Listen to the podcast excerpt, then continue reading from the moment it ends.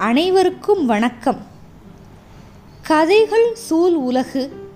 இதில் நம்ம கேட்டுக்கிட்டு இருக்கிறது கல்கியோட பொன்னியின் செல்வன். பாகம் இரண்டு சுழற் காற்று.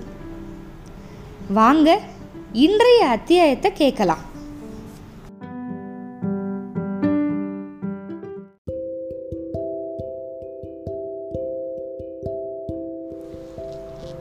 பொன்னியின் செல்வன் பாகம் இரண்டு அத்தியாயம் இருபத்து ஒன்று பாதாளச் சிறை. இந்த உலக வாழ்க்கையை மாதிரி அறிய முடியாத தெரிஞ்சுக்கவே முடியாத விந்தை வேற எதுவுமே இல்லை. சுகம் எப்படி வருது? துக்கம் எப்படி வருது? அப்படின்னு யாரால சொல்ல முடியும்? வானம் ரொம்ப காலம் களங்கமே இல்லாமல் இருக்குது திடீர்னு கருமேகங்களெல்லாம் திரண்டு வந்து எட்டு திசையும் இருட்டாகி இருள் சூழ்ந்து இடி இடிச்சு மின்னல் மின்னி கொட்டு கொட்டுன்னு கொட்டுது. உலகத்தில் காற்று அப்படின்னு ஒன்று இல்லவே இல்லை அப்படின்னு தோன்ற மாதிரி சில சமயம் இருக்குது மரங்கள் இலைகள் எதுவுமே அசையாமல் இருக்குது திடீர்னு எங்கேருந்தோ ஒரு சூற காற்று வந்து சொல்லட்டி சொல்லட்டி அடிக்குது. அதோட வேகத்தில் பெரிய பெரிய மரங்கள்லாம் வேரோட பேர்ந்து விழுகுது. கொஞ்சம் முன்னாடி தான் நேத்திரானந்தமாக வானலாவி இருந்த பசுமர சோலைகள் இப்போ அனுமார் அழிச்சு அசோகவனம் மாதிரி மாறி போயிடுது அந்த சூறக்காற்றுல நேத்திரானந்தம் அப்படின்னா கண்கவர் காட்சி அப்படின்னு அர்த்தம். குந்தவையோட வாழ்க்கையில் அந்த மாதிரி ஒரு சூற காற்று இப்போ சுழண்டு சுழண்டு அடிச்சுக்கிட்டு இருக்கு. கொஞ்ச நாளுக்கு முன்னாடி வரைக்கும் அவளுக்கு கவலை அப்படின்னா என்னன்னே தெரியாது. வாழ்க்கைங்கிறது ஒரு இடைவிடாத ஒரு ஆனந்த உற்சவமாக இருந்துச்சு. அன்பு ஆதரவு ஆடல் பாடல் காவியம் ஓவியம் அணிமணி அலங்காரம் உத்தியானவனம் ஒய்யார ஓடம் இதுதான் வாழ்க்கை அப்படிங்கிற மாதிரி எத்தனையோ இருக்குது ஆடலும் பாடலும் அப்படின்னு ஏன் சொல்கிறாங்கன்னா குந்தவை பிராட்டி வந்து ஆடல் கலையில் வந்து ரொம்ப வல்லவர் அப்படிங்கிறதுக்கான சான்றுகள் வந்து இருக்கா? ஒரு குறிப்பு கொடுத்துருக்காங்க. தந்தை தாய்மார்கள் அண்ணன் தம்பி அமைச்சர்கள் ஆசிரியர்கள் அப்புறம் தாதிமார்கள் தோழிமார்கள் எல்லாருமே வந்து இளைய பிராட்டியை வந்து கண்ணோட கருமணியாக வச்சு நடத்திக்கிட்டு இருந்தாங்க. துயரம்னா என்ன அப்படிங்கிறது காவியத்திலையும் நாடகத்திலையும் இருக்கிற கற்பனை மூலமாக மட்டும்தான் அவளுக்கு தெரிஞ்சிருந்தது. அப்படிப்பட்ட பாக்கியசாலி இளைய பிராட்டிக்கு துன்பம் வர ஆரம்பிச்சப்ப ஒன்றுக்கு மேலே ஒன்றா அடுத்தடுத்து வந்து மோதுச்சு. அப்பாவோட நிலை கவலைக்கிடமாக இருந்துச்சு. ராஜ்யத்துக்கு பெரிய சோதனை. அண்ணனும் தம்பியும் தூர தேசத்தில் இருக்காங்க. என்னன்னே சொல்ல முடியாத ஒரு பெரிய விபத்து வந்து சோழர் குலத்துக்கு நடக்க போகுது அப்படின்னு ஜோதிடர்களும் நிமித்தக்காரர்களும் மர்மமாகவே சொல்லிக்கிட்டு இருந்தாங்க. நிமித்தக்காரர்கள்னா வருங்காலத்தை வந்து கணிச்சு சொல்கிறவங்க இதெல்லாம் ஒரே கவலை. நாட்டில் வந்து ரகசிய சதி கூட்டங்கள்லாம் நடந்துக்கிட்டு இருந்தது. மக்களுக்கே வந்து ஒரு இனந்தெரியாத ஒரு பயம் பீதி இருந்துச்சு. வைர நெஞ்சு படைச்ச வீரர்களோட வழி வழியாக வந்த குளத்தில் பிறந்தவ குந்தவை. இத்தனையும் பயங்கரமாக வீரத்தோட சமாளிக்கக்கூடிய மனோ தைரியம் அவளுக்கு இருந்துச்சு. சோழ குலத்துக்கும் ராஜ்யத்துக்கும் ஏற்பட்டிருந்த எல்லா அபாயங்களையும் தன்னோட அறிவை வச்சு போக்கிடலாம் அப்படின்னு அவளுக்கு ஒரு திடமான நம்பிக்கை இருந்துச்சு. ஆனால் அவளோட வாழ்க்கையில் ஒரு சின்ன சம்பவம். எதிர்பார்க்காத ஒரு சந்திப்பு. அவளோட வைர இதயம் இழகிறதுக்கும் மனோ தைரியம் குலையிறதுக்கும் காரணமாயிருச்சு. அது எப்போ நான் வந்தியத்தேவனை குந்தவை பார்த்தப்போ. அது வரைக்கும் மொட்டா இருந்த அவளோட இருதய தாமரை மடல் அவிழ்ந்து மலர்ந்துருச்சு. ஆனால் என்ன துரதிருஷ்டம்? அதே சமயத்தில் ஒரு கரு வண்டு அந்த மலருக்குள்ளே குடி புகுந்து விஷ கொடுக்குனால அதோட மெல்லிய இதழ்களை கொட்ட ஆரம்பிச்சிருச்சு. அம்மம்மா என்ன வேதனை. அந்த வானர் குலத்து வீரன் ஒருவேளை சிறப்பட்டிருக்கலாம் அப்படிங்கிற எண்ணம் நம்மளுக்கு எவ்வளவு வேதனை கொடுத்துச்சு. அவனை கொன்று போட்டிருக்கலாம் அப்படிங்கிற கொடிய வார்த்தை எப்படி அவளோட நெஞ்ச பிளந்துருச்சு. அதை வெளிக்காட்டிக்காம இருக்கிறதுக்கு அவ எவ்வளவு கஷ்டப்பட வேண்டியதா இருந்துச்சு. பெத்தவங்க உற்றார்கள் உடன் பிறந்தவங்க உயிருக்குயிரா இருக்கிற தோழிகள் இத்தனை பேர் இருக்க எவனோ வழியோட போகிறவனை பற்றி அகஸ்மாத்தா ரெண்டு மூணு தடவை சந்திச்சவனை பற்றி ஏன் இந்த இருதயம் இப்படி துடிதுடிக்கணும்? இது எல்லாத்தையும் யோசிக்கிறதுக்கும் காரண காரியங்களை ஆராய்ஞ்சு முடிவு கட்டுறதுக்கும் இப்போ நேரம் இல்லை. மீன மேஷம் பார்க்காம சகுனமும் சகுன தடையும் பார்க்காம உடனே விசாரிக்க வேண்டியதை விசாரித்து செய்ய வேண்டியதை உடனே செய்யணும். அதனால் அன்னைக்கு பிற்பகல்லையே இளையவராட்டி வந்து சின்ன பழுவேட்டரையரோட அரண்மனைக்கு வர்றதா சொல்லி அனுப்பிட்டு போனான் அந்த மாளிகையில் இருக்க அந்த புற மாதர்கள்லாம் இளையபிராட்டியை வந்து ஆர்வத்தோடு வரவேற்கிறாங்க. அன்பை சொரிஞ்சு உபசரிக்கிறாங்க. இளவரசி அவங்களோட எல்லாம் கொஞ்சம் நேரம் பேசிகிட்டு இருந்துட்டு அப்புறமா சித்திர மண்டபத்துக்கு போகிறான் அங்கே சின்ன பழுவேட்டரையர் காத்திருக்காரு. இளையபிராட்டியை கூப்பிட்டு மண்டபத்தில் தீட்டியிருந்த சித்திரங்களை எல்லாம் விளக்கி சொல்கிறதுக்கு முற்பட்டார். குந்தவையும் ஒன்றொன்னா பார்த்துக்கிட்டு கேட்டுக்கிட்டே வர்றான் எல்லாம் ஏற்கனவே நம்ம வந்தியத்தேவன் வந்து வேடிக்கை பார்த்தோம்ல அந்த சித்திரங்கள் தான். கடைசி சித்திரத்துக்கு பக்கத்தில் வந்து நின்னதும் குந்தவை வந்து சின்ன பழுவேட்டரையரை காலாந்தக கண்டரை வந்து ஏறெடுத்து பார்க்குறான். பார்த்து ஐயா பழுவேட்டரையர்கள் பரம்பரை பரம்பரையாக சோழ குலத்துக்கு ஒப்பில்லாத சேவைகள் பண்ணிட்டு வர்றாங்க அப்படின்னா. அம்மையே அது எங்கள் பாக்கியம் அப்படிங்கிறாரு காலாந்தக கண்டர். அந்த சேவைக்கெல்லாம் ஈடாகக்கூடியது இந்த சோழ சாம்ராஜ்யம்தான். அப்படிங்கிறதுல ஒன்றும் சந்தேகமெல்லாம் இல்லை அப்படிங்கிறான். தாயே இது என்ன வார்த்தை? ஆனாலும் சக்கரவர்த்தியோட ஆயுள் காலம் முடிஞ்சு கைலாச பதவி அடையிற வரைக்கும் நீங்கள் காத்திருக்கலாம்ல? சாம்ராஜ்ய அதிகாரிகளை அதிகாரங்களை கைப்பற்றுறதுக்கு ஏன் இவ்வளவு அவசரப்படணும்? அப்படின்னு நேராக கேட்டான். இந்த வார்த்தைகள் வந்து காலாந்தக கண்டரோட இருதயத்தில் அப்படியே கூரான அம்பு பாஞ்ச மாதிரி பாஞ்சது. அவரோட முகம் அப்படியே காட்டி கொடுத்துச்சு. அவரோட நெத்தியில் அப்படியே வேர்வை துளிகள் அப்படியே துளுத்து நிற்கிது மீசை துடி துடிக்குது. கையை காலெல்லாம் விட விடத்து ஆடுது.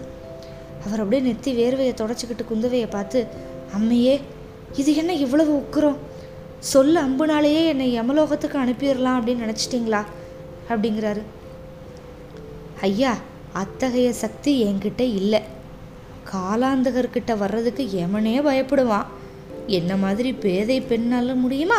அப்படின்னு கேட்குறா அம்மணி இந்த கொடிய வார்த்தையெல்லாம் சொல்கிறத விட பழுக்க காய்ச்சின ஈயத்தை என் காதில் ஊற்றிடலாம் நீங்கள் இப்படி மரக்கருணை காட்டுற அளவுக்கு நான் என்ன தப்பு பண்ணேன்? அப்படின்னு கேட்குறாரு ஐயோ உங்களோட தப்பை பற்றி சொல்கிறதுக்கு நான் யார் சின்ன பழுவேட்டரையரே? என்னோட தப்பு என்னன்னு நீங்கள் தான் சொல்லணும். என்னோட அப்பாவோட நோயை தீக்கிறதுக்கு மூலிகை கொண்டு வர்றதுக்காக ஆள் அனுப்புனது தப்பா?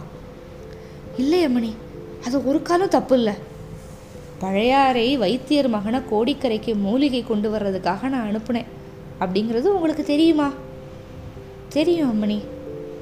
இன்னைக்கு அந்த வைத்தியர் மகனை கைத்தில் கட்டி வீதியில் உங்களோட குதிரை வீரர்கள் இழுத்துக்கிட்டு வர்றாங்க. கட்டளையிட்டது நீங்கள் தானே அவனை அனுப்புனது நான் தான் அப்படின்னு தெரிஞ்சு தானே இந்த ஏற்பாடு பண்ணீங்க? ஆம்பராட்டி ஆனால் அவன் ஒற்றன் அப்படிங்கிறது உங்களுக்கு தெரியாமல் நீங்கள் அனுப்பியிருக்கலாம்ல? என்னது? பழையாறை வைத்தியர் மகனாவது ஒற்றனாவது? அந்த கதையை என்ன நம்ப சொல்கிறீங்களா அப்படின்னு கேட்குறா இளைய பிராட்டி. தாயே அவனே ஒப்புக்கிட்டான். அப்போ நம்பித்தானே ஆகணும் அப்படிங்கிறாரு. இவன் இளவரசி வந்து அப்படியே திடுக்கிட்டான் என்னது? அவனே ஒப்புக்கிட்டானா? அது எப்படி? என்னத்தை ஒப்புக்கிட்டான்? அப்படின்னு கேட்குறான் அவன் கூட வந்து இன்னொருத்தன் வந்து ஒற்றன் அப்படின்னு இவன் வந்து ஒப்புக்கொண்டான். அந்த இன்னொருத்தன் உண்மையிலேயே மூலிகைக்காக பிரயாணப்படலை. இலங்கையில் யாருக்கோ கடிதம் கொண்டு போகிறதா இவன் ஒத்துக்கிட்டான். இவன் பெரிய மூடன். ஏதாவது உளறியிருப்பான் இவனோட கூட போன ஆளையும் அனுப்புனது நான் தான் அதுவும் உங்களுக்கு தெரியும்ல? அப்படிங்கிறா குந்தவி. தெரியும் தாயே ஆனால் உங்களை அந்த மனுஷன் ஏமாத்திட்டான் அப்படிங்கிறது தெரியும். வந்தியத்தேவன் அவனோட பேர். அவன் உண்மையிலே ஒரு ஒற்றன் அப்படிங்கிறாரு. இல்லவே இல்லை. அவன் காஞ்சிபுரத்திலிருந்து என்னோட அண்ணன் எழுதின ஓலையை கொண்டு வந்தவன். இளவரசி அவன் சக்கரவர்த்திக்கும் இளவரசர்கிட்ட இருந்து ஓலை கொண்டு வந்தான். அதனால என்ன? ஒற்றர்கள் வந்து இப்படி ஏதாவது ஒரு உபாயத்தை கடைப்பிடிச்சு தானே அவங்க வேலையை செய்ய முடியும்? ஐயா வந்தியத்தேவன் ஒற்றன்னு சொல்கிறீங்க அதுக்கு ருசு என்ன? அப்படின்னு கேட்குறா குந்தவி. சரி அவன் ஒற்றன் இல்லைன்னா ராஜபாட்டையில் நடக்கிறத விட்டுட்டு ஏன் குறுக்கு வழியில் நடக்கணும்? குழந்தை ஜோதிடர் வீட்டுக்கு போய் ஏன் சக்கரவர்த்தியோட ஜாதக பலனை பற்றி கேட்கணும்? சக்கரவர்த்தியோட ஜாதகத்தைப்படி பற்றி நான் கூட தான் குழந்தை ஜோதிடர்கிட்ட கேட்டேன். அதனால் என்ன? அப்படிங்கிறா குந்தவி. தேவி நீங்கள் சக்கரவர்த்தியோட செல்வ புதல்வி. நீங்கள் போய் கேட்குறது வேற. சம்மந்தமே இல்லாத யாரோ வழிப்போக்குன்னு போய் கேட்குறது வேற. பகை அரசரோட ஒற்றனாக இருந்தால் மட்டும்தான் அப்படி விசாரிக்க தோணும். இது உங்களோட யூகம். வேற ஏதாவது காரணம் இருக்கா? இதை வந்து குந்தவி ஒத்துக்கவே இல்லை பழுவேட்டரையர் சொல்கிறது பகிரங்கமாக என்னோட அனுமதியை கேட்டு வாங்கிக்கிட்டு தஞ்சை கோட்டைக்குள்ளே வந்திருக்கலாம். ஆனால் அப்படி செய்யாமல் பழுவூர் முத்திர மோதிரத்தை காட்டிட்டு ஏன் நுழையணும்? பெரிய பழுவேட்டரையர் தான் கொடுத்தாரு அப்படின்னு ஏன் போய் சொல்லணும்? முத்திர மோதிரம் பின்ன யார் கொடுத்ததா? அப்படின்னா குந்தவி. அது இன்னும் தெரியல தேவி. கண்டுபிடிக்கணும். அதை கூட கண்டுபிடிக்க முடியாமல் உங்கள் ஆளுகள்லாம் என்ன செய்கிறாங்க அம்மணி என்னோட ஆட்கள் மந்திரவாதிகள்லாம் இல்லை. ஒற்றனை கண்டுபிடிச்சி கேட்டு தான் முத்திரை மோதிரம் அவங்கிட்ட எப்படி வந்துச்சு அப்படின்னு தெரிஞ்சுக்க முடியும். அவன் உண்மையை தான் சொல்லுவான் அப்படிங்கிறதுல என்ன நிச்சயம்? அப்படின்னு பதிலுக்கு கேட்குறா குந்தவை. உண்மையை சொல்கிறபடி செய்கிறதுக்கு வழி இருக்கு தேவி. தாயே பாதாள சிறை இருக்கவே இருக்கு. இந்த ஒற்றனுக்கு இதுவும் தெரிஞ்சிருக்கு. அதனால தான் இரவோடு இரவாக கோட்டையிலேருந்து தப்பிச்சு ஓடி போயிட்டான். சம்புவரையர் மகனையும் முதுகில் குத்திட்டு ஓடி போயிட்டான். அவன்தான் குத்துனவன் அப்படிங்கிறதுக்கு சாட்சி இருக்கா? இல்லை கந்தமாறன் சொன்னது தான் அது பத்தாது.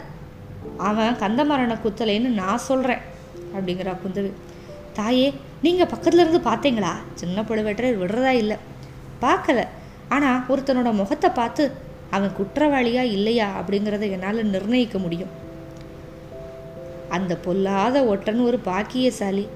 உங்களோட நல்ல அபிப்பிராயத்தை எப்படியோ கவர்ந்துட்டான். அந்த பாக்கியம் எனக்கு கிடைக்கலையே அப்படிங்கிறாரு பழுவேட்டரையர். ஐயா ஏன் மறுபடியும் அவனை ஒட்டுறன்னு சொல்கிறீங்க தாயே அவன் ஒற்றன் இல்லைன்னா கூத்தாடிகளோட சேர்ந்து முகமூடி போட்டுக்கிட்டு ஏன் பழையாறைக்கு உள்ளே வர்றான்? மாறு வேஷம் போட்டுக்கிட்டு ஏன் கோடிக்கரை துறைமுகத்துக்கு போகிறான் அவன் ஒற்றன் இல்லை அப்படின்னா ஏன் ஆளுகளை பார்த்ததும் ஒரு நாள் முழுக்க கோடிக்கரையில் ஒளிஞ்சு ஏன் தெரிஞ்சான்? இரவானதும் படகுல ஏறி இலங்கை தீவுக்கு போனான் அப்படின்னு வரிசையாக கேட்குறாரு இப்போ தெரிஞ்சு போச்சு குந்தவைக்கு வந்தியத்தேவன் வந்து மாட்டலை போயிட்டான் அப்படின்னு. ஓஹோ அவன் படகுல ஏறி தப்பிச்சு போயிட்டானா? உங்கள் ஆட்கள்னால பிடிக்க முடியலையா? அப்படின்னு கேட்குறான் ஆமாம் தாயே அந்த மாயாவி ஒற்றன் என்னோட ஆளுகளை ஏமாத்திட்டு போயிட்டான். இந்த முட்டாளுகளை அவனை விட்டுட்டு வைத்தியருமனை பிடிச்சிட்டு வந்திருக்காங்க. இப்போ உள்ளுக்குள்ளே வந்து சந்தோஷம். அதோட சொல்கிறா குந்தவை ஐயா ஒற்றன் எப்படியாவது போகட்டும். வைத்தியர் மகனை நான் தானே அனுப்புனேன். அவன் மேலே தப்பு இல்லை. அவனை நீங்கள் வந்து விடுவிச்சு தான் ஆகணும் அப்படிங்கிறான் அம்மணி இவன் ஒற்றன் இல்லைதான் ஆனால் ஒற்றனுக்கு உடந்தையாக இருந்திருக்கான்ல? ஏதேதோ கட்டுக்கதையெல்லாம் சொல்லி ஆளுகளையெல்லாம் ஏமாத்திருக்கான். ஒற்றன் ஒளிஞ்சிருக்கிறதுக்கு அவன் தப்பிச்சு படகேறி போகிறதுக்கு எல்லாத்துக்கும் இவன் உதவி பண்ணியிருக்கான். எது எப்படி இருந்தாலும் வைத்தியர் மகனை விடுதலை பண்ணியே ஆகணும் அப்படிங்கிறா குந்தவை. அந்த பொறுப்பை நான் ஏற்றுக்கல தேவி. நாட்டில் நாலாபுரமும் அபாயம் சூழ்ந்திருக்கு. பகைவர்கள்லாம் படையெடுக்க காத்துக்கிட்டு இருக்காங்க. வீரபாண்டியனோட ஆபத்து உதவி சேவகர்கள் வந்து சோழ சாம்ராஜ்யத்தவே கருவறுக்கிறதுக்கு சபதம் பண்ணியிருக்காங்க. நாடு முழுக்க சதி நடந்துக்கிட்டு இருக்கு. அதனால நான் விடுவிக்க மாட்டேன் அப்படிங்கிறாரு. ஐயா சதி செய்கிறவங்க எல்லாரையும் சிறையில் போடணும்னா சிறையில் இடம் இருக்காது அப்படின்னா. இடம் இருக்கிற வரைக்கும் போடலாம்ல. உண்மையான சதிவாளரை போடுறதுக்கு கொஞ்சம் இடம் மிஞ்சட்டும் ஐயா. வைத்தியர் மகனை விடுதலை செய்யுங்க. அந்த பொறுப்பை நான் ஏற்க முடியாது தாயே. சக்கரவர்த்தியோட கட்டளை வந்தால் செய்வீங்களா? இல்லை புறப்பணி புறக்கணிப்பீங்களா? அம்மணி இதுக்கு சக்கரவர்த்தியோட கட்டளையெல்லாம் தேவையில்லை. இளைய பிராட்டியோட விருப்பம் எதுவோ அதுவே சக்கரவர்த்திக்கு வேத கட்டளை அப்படிங்கிறது எல்லாருக்கும் தெரியும். இதோ பாதாள சிறையோட சாவியை உங்கள் கையில் நான் ஒப்படைச்சிடுறேன். நீங்களே போய் கதவை திறந்து விடுதலை பண்ணுங்கள் இன்னும் வேற யாரையாவது விடுதலை செய்யணும் அப்படின்னாலும் தாராளமாக பண்ணுங்க. அதனால வர்ற லாப நஷ்டங்களோட பொறுப்பு உங்களோடது அப்படின்னு சொல்லிட்டு ஒரு பெரிய சாவியை எடுத்து கொடுத்தாரு. குந்தவை வந்து அப்படியே பொங்கி வர்ற ஆத்திரத்தை அட்டக்கிக்கிட்டு ஆகட்டும் ஐயா லாப நஷ்டங்களுக்கு நானே பொறுப்பெடுத்துக்கிறேன் அப்படின்ட்டு சாவியை வாங்கிக்கிட்டா. இந்த சோழ சாம்ராஜ்யத்துக்கு ஏதாவது பெருந்தீங்கு நடந்தால் அது ரெண்டு பெண்கள்னால தான் நடக்கும். அப்படின்னாரு தஞ்சை கோட்டை தலைவர். நான் ஒருத்தி. அந்த இன்னொரு பெண் யாரு? பழுவூர் இளையராணி நந்தினி தேவி தான் அப்படிங்கிறாரு. குந்தகை உடனே சிரிச்சிட்டு ஐயோ சோழ சாம்ராஜ்யத்தோட சர்வாதிகாரியோட என்ன கொண்டு போய் சேர்க்குறீங்களே? இது காதில் விழுந்தா பெரிய பழுவேட்டரையர் உங்களை தேச பிரஷ்டம் பண்ணிடுவார் அப்படின்னு சொன்னால் தேச பிரஷ்டம்னா நாடு கிடத்துதல். ரொம்ப நல்லதாக போயிடும் அதுக்கு நான் காத்துக்கிட்டு இருக்கேன். அப்படிங்கிறாரு சின்ன பழுவேட்டரையர். இப்போ நம்ம உண்மையிலேயே பாதாள சிறை எப்படி இருக்குது அப்படின்னு பார்க்க போகிறோம் ஏன்னா ஆரம்பத்துலேருந்து பாதாள சிறை அப்படின்னு நம்ம அடிக்கடி கேள்விப்பட்டுக்கிட்டே இருக்கோம். அது எப்படி இருக்குது இப்போ குந்தவை தேவி வந்து யாரை போய் விடுதலை செய்ய போகிறாங்க அப்படிங்கிறத பார்க்க போகிறோம் காத்திருங்கள். அத்தியாயம் இருபத்தி இரண்டுக்கு. நன்றி.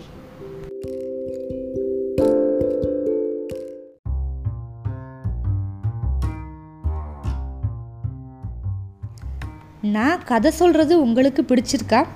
அப்போது இந்த பாட்காஸ்ட்டை லைக் பண்ணுங்கள் ஃபாலோ பண்ணுங்கள் ஃபேஸ்புக் இன்ஸ்டாகிராம் ட்விட்டர்லேயும் எங்களை ஃபாலோ பண்ணுங்கள் மிக்க நன்றி.